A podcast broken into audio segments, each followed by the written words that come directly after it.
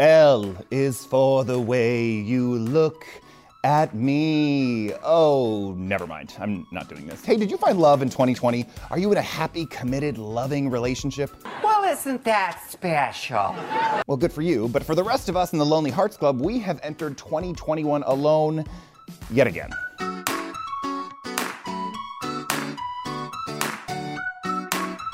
Hey, welcome to Simplify with Josh McBride, the show that identifies, demystifies, and analyzes dozens of hours of pop culture content in an attempt to simplify the answers to some of life's most trending questions.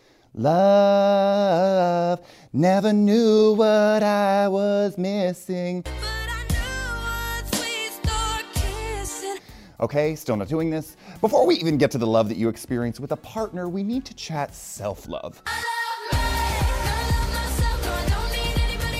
You cannot truly love yourself, how the hell are you supposed to love someone else? It ain't happening, honey. After all, at the end of the day, you are stuck with you, so take time to focus on yourself. Find something that brings you joy.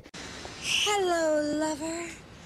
Maybe a new hobby, some meditation, self care books, four margaritas, whatever works for you, and show yourself some love. I love lamp.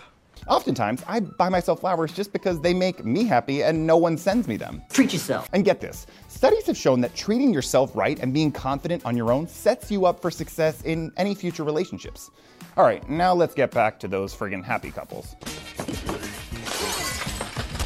If you are one of the lucky ones who have found your better half, congrats first off. I'm sure 2020 took a toll on your fun couple outings, but that doesn't mean you have to throw romance completely out the window. Same to you. Charlie. Try planning your own date night at home.